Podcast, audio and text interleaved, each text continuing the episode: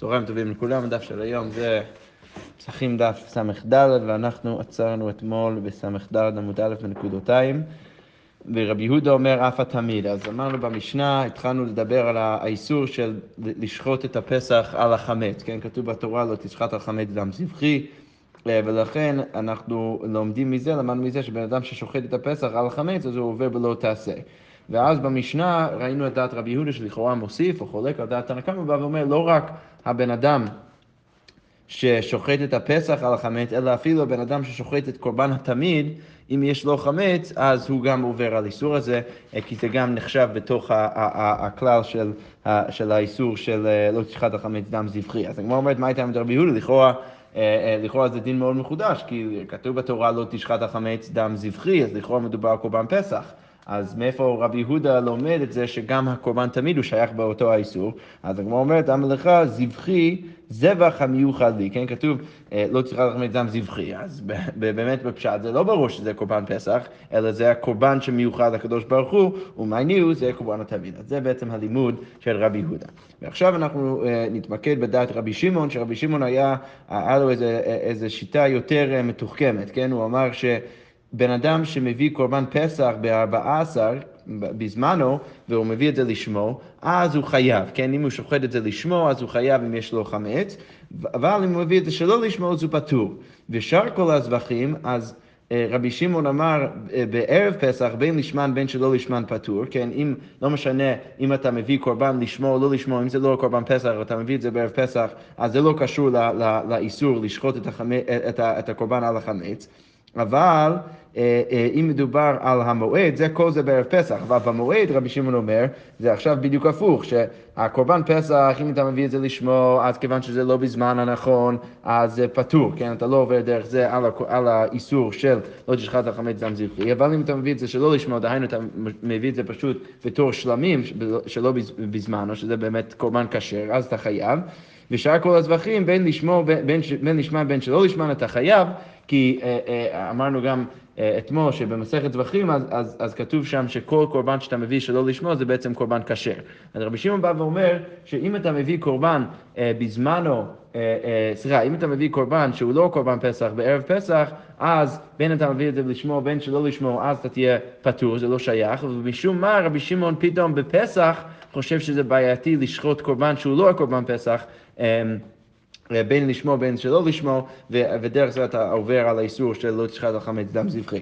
אז הגמרא אומרת, מה הייתה עמדת רבי שמעון? אז מה הסיבה של רבי שמעון? אז הגמרא אומרת, תכתיב זבחי זבחי, כן? כתוב פעמיים בתורה, לא, לא תזבח על חמץ דם זבחי, זה בשמות אה, אה, כ"ג, ולא ילין חלב חגי עד בוקר, וגם בשמות ל"ד כתוב עוד פעם, לא תשחט על חמץ דם זבחי, ולא ילין לבוקר זבח חג הפסח. אז כתוב פעמיים זבחי זבחי, תרי זמני, קרי בי זבח זבחי. כן, אז, אז רש"י מסביר מה, מה הלימוד, זה לימוד קצת מוזר, אתה לוקח את היוד מאחד מהזבחים, ואתה שם את זה בזבחי השני, ואז זה הופך להיות זבחי. אז למה יהיה הלכתה? סליחה, למה הלכתה פלגינו רחמנה מהדלי? אז למה זה באמת, אה, אה, במקום שזה יהיה זבח זבחי, אה, זה זבחי זבחי, ולא כתב זבחי, כן, למה הקדוש ברוך הוא לא כותב בתורה זבחי? למימר בזמן דאיכא זבח לא מחייב על זבחי, כן, ברגע שיש זבח אז אתה לא חייב על זבחי, לכן אם אתה מביא קורבן שהוא לא קורבן פסח בזמן או בערב פסח אז אתה לא חייב על לא תשחט על חמץ דם זבחי, אבל בזמן דליקת זבח, כיוון שברגע שאתה בתוך המועד בפסח זה כבר לא הזמן של הזבח של הקורבן פסח, אז מחייב על זבחי. אה, לימוד קצת מוזר, גם סברה קצת מוזר, מוזרה, לא ברור עד הסוף מה באמת גורם לשיטת רבי שמעון. זה לא באמת עולה על השאלה מה באמת החילוק בין הזבחה לזבחה, כאילו, סתם. כן, כן, זה הלימוד שלו. שאלה, שאלה מה, כאילו, צריך לחשוב על מה הסברה שהוא, כאילו, למה, למה לחייב פה ולא שם, לא בטוח, צריך עוד אה, לעיין בזה. אוקיי. אה, סבבה, אז אמרנו גם שרבי שמעון פתאום אומר שבמועד, אם אתה מביא את הקורבן פסח לשמו, אז אתה פטור, אבל אם אתה מביא את זה שלא לשמו, אז ברגע שאתה מביא את זה בתור קורבן שלמים, אז אתה תהיה חייב. כמו שאתה תהיה חייב גם על שאר הקורבנות אם אתה מביא אותם במועד. אז הגמרא אומרת, תימא דשלא לשמו, כן? לכאורה הסיבה שאתה תהיה חייב זה דווקא אם אתה אומר במפורש שאתה מביא את הקורבן פסח הזה שלא לשמו, אלא בתור שלמים. ואז במקרה כזה אתה תהיה חייב. אז מה אפשר לדייק מזה? הסתם הפטור, אז לכאורה משהו מזה, שאם אתה מביא את זה בסתם, יש לך קורבן פסח שאתה מביא בסתם שלא בזמנו, אז לכאורה במקרה כזה אתה תהיה פטור. אז... אה, אה, אז הגמרא אומרת, עמאי, פסח בשעה ימות השנה, שלומי מביא, רגע, אז למה אם אתה מביא את זה בסתם אתה תהיה פטור? לכאורה, אפילו בסתם אתה אמור להיות חייב, למה? כי אם אתה מביא פסח שבש, שלא בזמנו, דהיינו שלא בערב פסח, בשעה ימות השנה, אז הופך להיות שלומי, אז לכאורה אתה צריך להיות חייב לפי דעת רבי שמעון. אז הגמרא אומרת, אה, שמעת, שמעת מינה, אפשר ללמוד מזה פסח בשעה ימות השנה, בואי עקירה, כן? אז אפשר ללמוד מזה שכדי להפוך קורבן פסח להיות כשר בשעה ימות השנה, אז צריך לא רק להביא את זה בסתם, אלא צריך דווקא לעקור את שם הפסח, ודווקא להביא את זה שלא לשמור דהיינו בתור שלמים, ורק במקרה כזה זה באמת נחשב כשלמים, ואם לא אז לא. ולכן, דווקא אם אתה עושה את זה, אז אתה תהיה חייב במועד אם יש לך חמץ שאתה שוחט את הקורבן הזה, אבל אם לא, אז לא. הגמרא אומרת, אמר רבי חייא בר גמדא נזרקה מפי חבורה, אז, אז, אז החבורה לכאורה של רבנים אמרו, לא, אפשר להבין את המשנה אחרת ולא נצטרך להגיד שפסח בשער ימות השנה באי עקירה. ואמרו, ואז איך הם מבינים, מבינים את המשנה? כגון שהיו בעלים טמאי מת ונידחים לפסח שני, סתם לשום פסח קאי. אה, לא, מדובר במקרה מאוד ספציפי, מדובר במקרה שהחבר'ה האלו שהביאו את הקורבן הזה במועד זה אנשים שהם היו טמאי מת.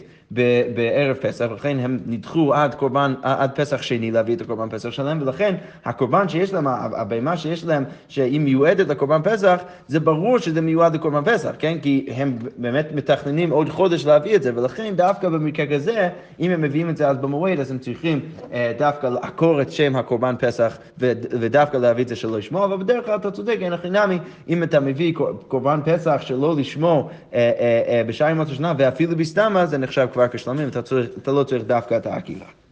אוקיי, עכשיו יש לנו משנה ארוכה שבעצם מתארת את תהליך היום אה, בערב פסח של הקורבן פסח. אז הגמרא אומר ככה, הפסח נשחט בשלוש כיתות, כן?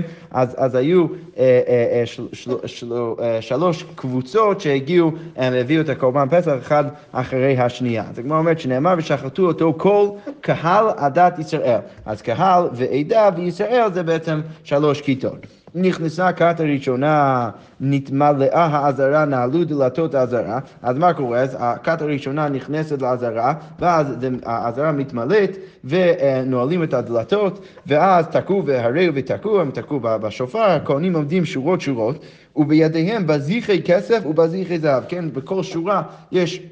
יש לכהנים בזכרי כסף ובזכרי זהב, שזה כפות גדולות להביא את הדם, כפי שנראה בהמשך המשנה, מהקורבן ששוחטים אותו עד למזבח, שאז צריך לזרוק את זה על המזבח, שורה שכולה כסף כסף ושורה שכולה זהב זהב. אוקיי, לא היו מעורבים ולא היו, לא היו מעורבים, כן? הם לא היו, אה, אה, כל, כל שורה אחת היה, היה רק כסף ולשורה השנייה רק זהב, ולא היו לבזיחים שוליים, וגם כל הבזיחים לא היה להם שוליים כדי שאפשר לשים את זה על הרצפה, אלא זה היה מגיע לאיזושהי נקודה אה, בתחתית, בתחתית הבזיחים כדי ש... אה, לא, לא היו אה, מניחים את זה על הרצפה, כפי שנראה עכשיו, אה, שמא יניחום ויקש אדם, כן? אם, אם הם היו שמים את זה על הרצפה, היו מניחים את זה על הרצפה, אז אולי הדם היה נקרש, ולכן הם לא רצו שהם ישימו את זה ויניחו את זה על הרצפה, ולכן לא שמו דווקא נקודה ספציפית ולא, ולא שוליים, כדי שהם לא יוכלו להניח את זה על הרצפה.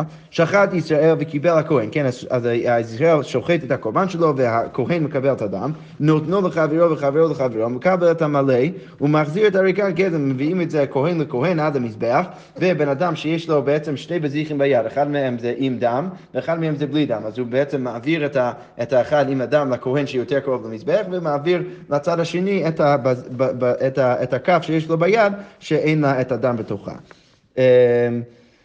סבבה, הוא מחזיר את הריקן, כהן הקרוב את המזבח, זורקו זריקה אחת כנגד היסוד, כן, הוא זורק את זה בצד של המזבח שהוא כנגד היסוד. יש בעצם שני צדדים של המזבח שיש לו מה שנקרא היסוד, אנחנו נדבר על זה תכף כשנגיע למסכת זבחים עוד כמה שנים, אבל uh, uh, בצד המערבי ובצד הצפוני של, uh, סליחה, הצד המערבי והצד הדרומי של, המז... של המזבח, לדעתי יש יסוד ששם uh, זורקים את הדם.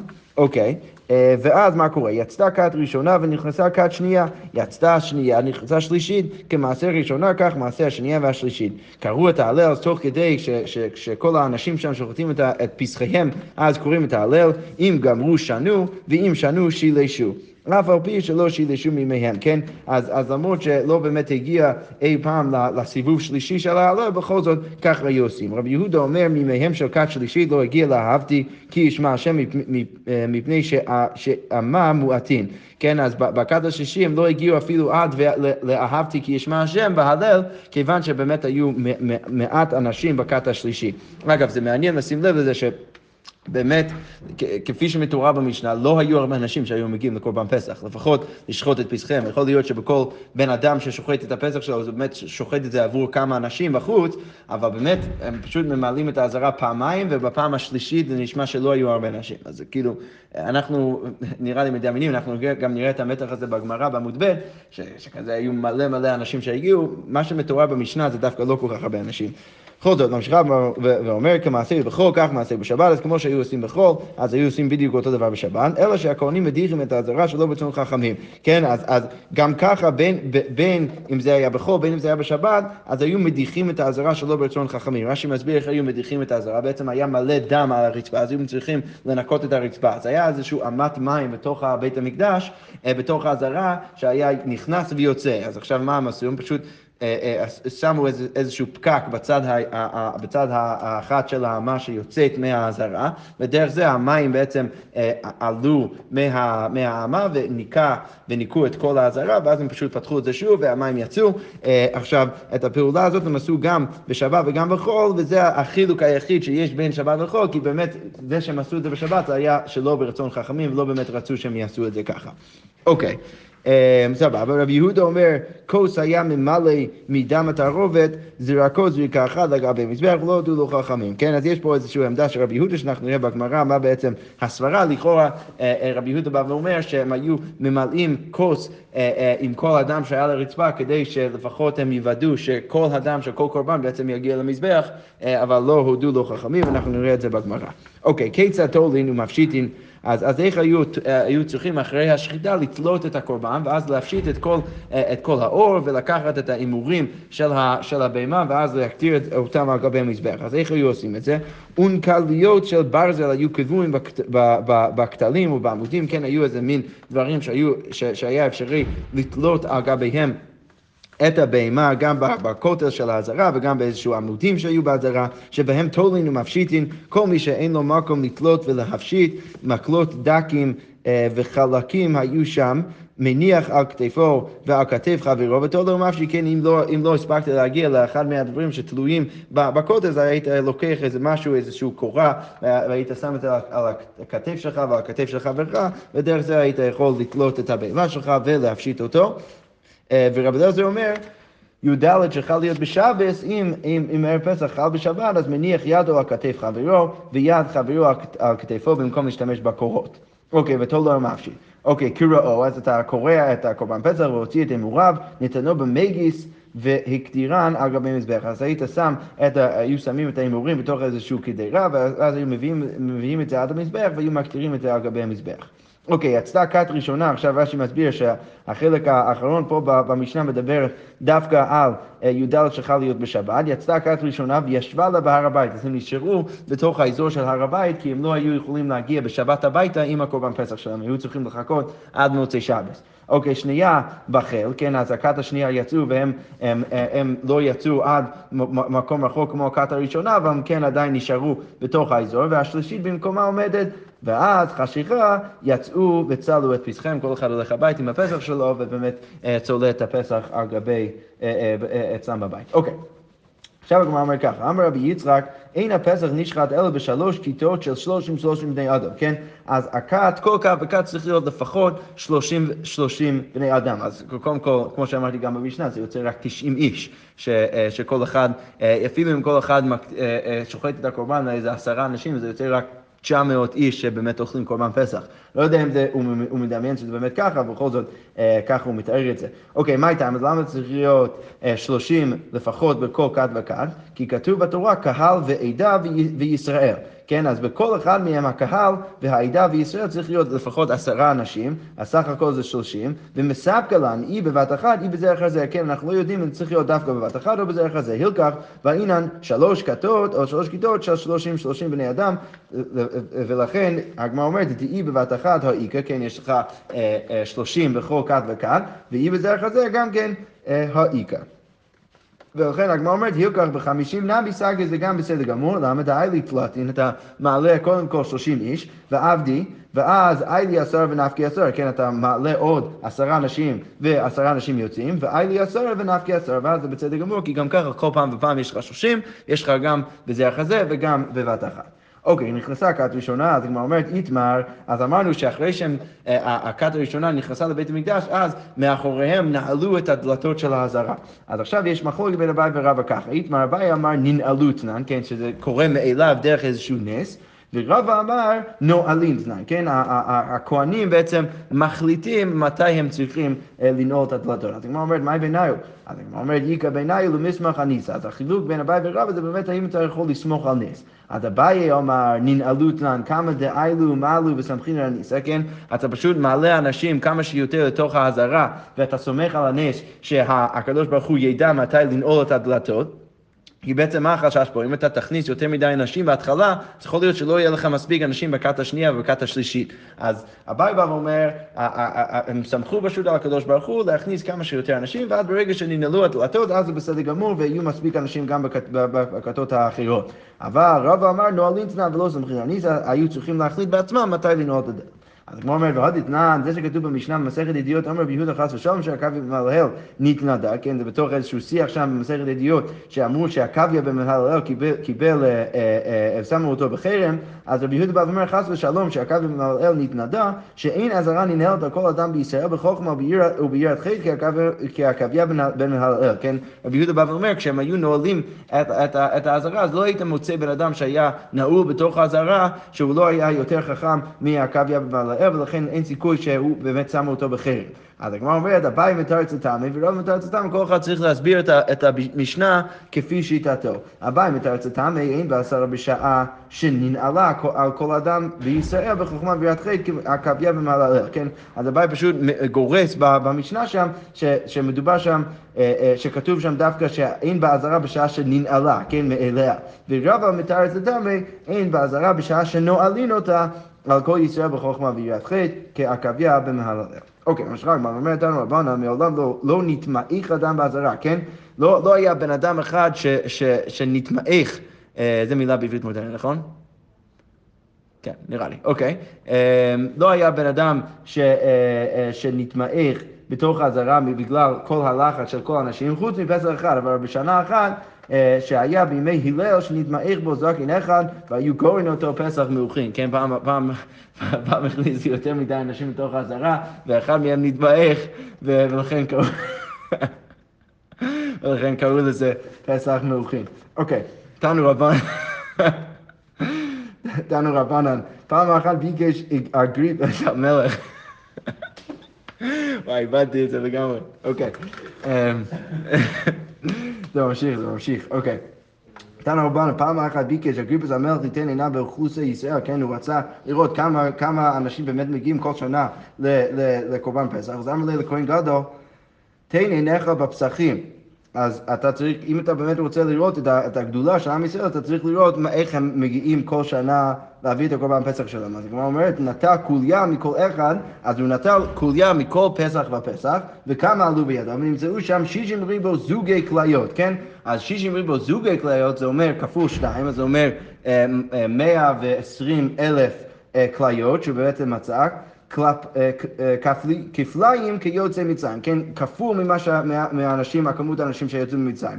חוץ מטמא ושהיה בדרך ארוכה, שזה אפילו לא מונע את האנשים שהיו טמאים ולא הגיעו לפסח ראשון, וגם האנשים שהיו יותר מדי רחוקים שלא הגיעו לפסח ראשון, אה, וזה היה כל כך המון אנשים. אז קודם כל אנחנו רואים כבר את המתח הזה, כן, במשנה ובתחילת הגמרא זה באמת נשמע שלא היו הרבה אנשים. פתאום יש איזשהו סיפור, זה אגיבס המלך מגיע ויש איזה 120 אלף איש שמביאים קורבן פסח.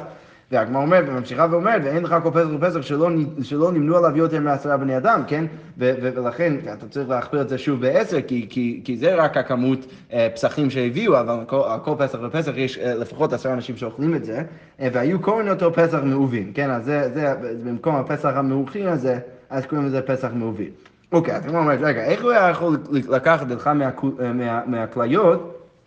הרי אתה צריך להקטיר את זה על גבי המזבח, הגמרא אומרת, נטל קוליה, הבעיה הקטרה. הקטורה, אתה צריך להקטיר את זה על גבי המזבח, הוא לא יכול פשוט לקחת את זה. הגמרא אומרת, אה, דהדר מה, כאילו, כן, הוא לקח את זה כדי למנות את זה, ואז היו מקטירים את זה על גבי המזבח. הגמרא אומרת, רגע, והכתיב והקטירו, שלא יערב חלביו של זה בזה. אז רגע, אבל כתוב והקטירו, שאתה צריך דווקא להקטיר את, ה, את, ה, את הבהמה שלמה, הימורים של בהמה שלמה על גבי המזבח, כל אחד בפני עצמה ולא לא ביחד. אז הגמרא אומרת, אה, לא, דהדר מקטיר לו, לו אחד. אז לא, אה, הוא לקח כל קול- אה, קוליה וקוליה, ואז אחרי זה הם פשוט לא ערבבו אותם ביחד, אלא, אה, אלא כל אחד ואחד הם פשוט הקטירו על גבי מזבח וזה אחרי זה. הגמרא אומרת שוב, והתניא והקטירם שיהיה כולו כאחד, צריך להקטיר כל בהמה בפני עצמה, ביחד, אתה לא יכול לעשות כל בפני עצמה חוץ מקוליה אחת, ואז אחרי זה אה, אה, אה, אה, להקטיר כל קוליה וקוליה. אז הגמרא אומרת, אלא תפיסה בעלמא דשקל מיני, הוא פשוט לקח את זה כדי למנות את זה, עד דיובין לימידי אחרינה, עד שהם הם הביאו איזשהו אבן כדי למנות כל קורבן וקורבן, ואז הם החזירו ישר את הקוליה.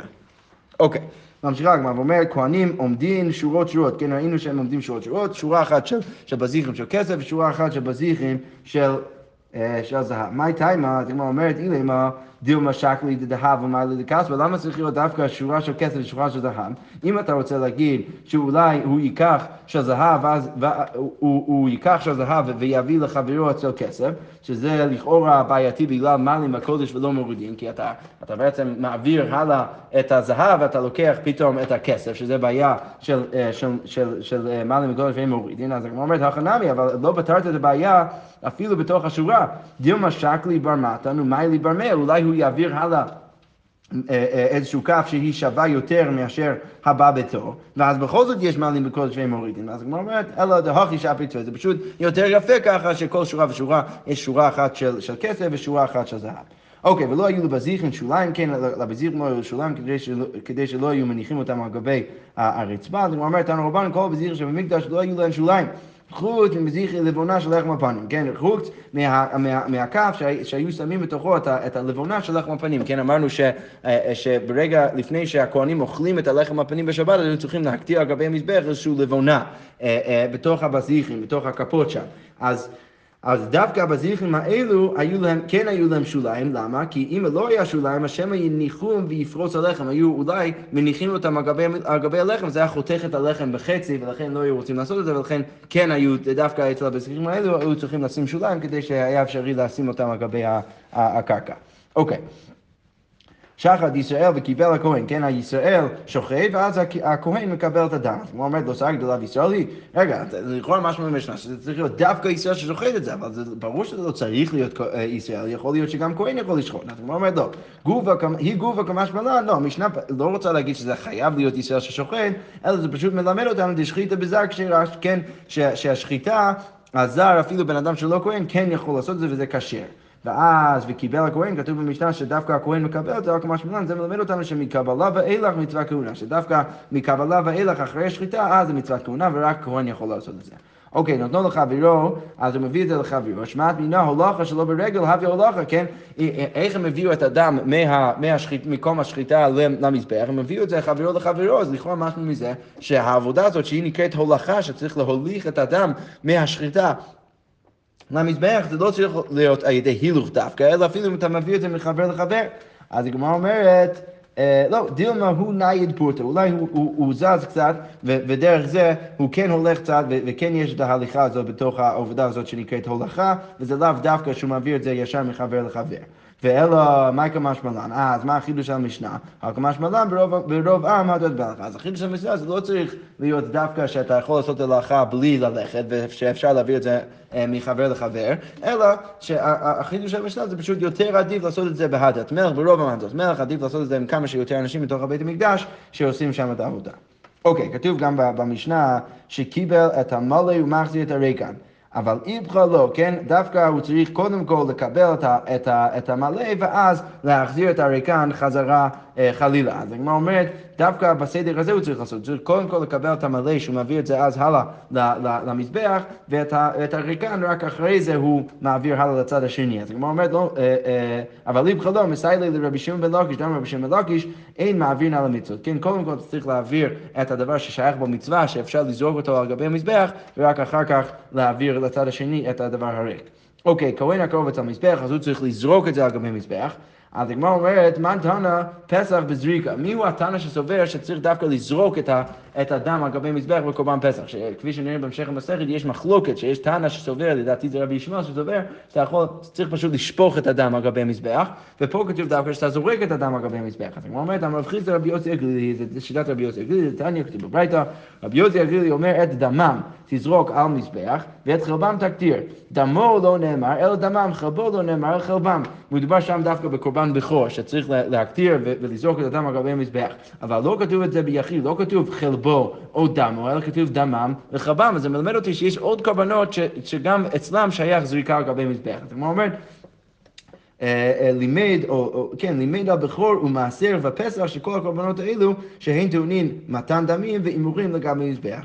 אוקיי, מנהלן טעונים יסוד, מאיפה אנחנו יודעים שצריך דווקא לזרוק בצד של המזבח שיש בו יסוד, כפי שאמרנו אה, במשנה, שזה רק שני צדדים של המזבח ולא כל ארבעת הצדדים של המזבח. אז כמו אומרת, אמר רבי אלעזר, את יזריקה זריקה מעולה. כי ברגע שאתה צריך לזרוק את זה, אתה יכול ללמוד מקורבן עולה, שגם שם אתה צריך לזרוק את הדם, ששם אתה צריך לזרוק את זה דווקא בצד שיש בו יסוד, אז כמו כן מקורבן פסח צריך לזרוק את זה דווקא בצד של המזבח שיש בו יסוד.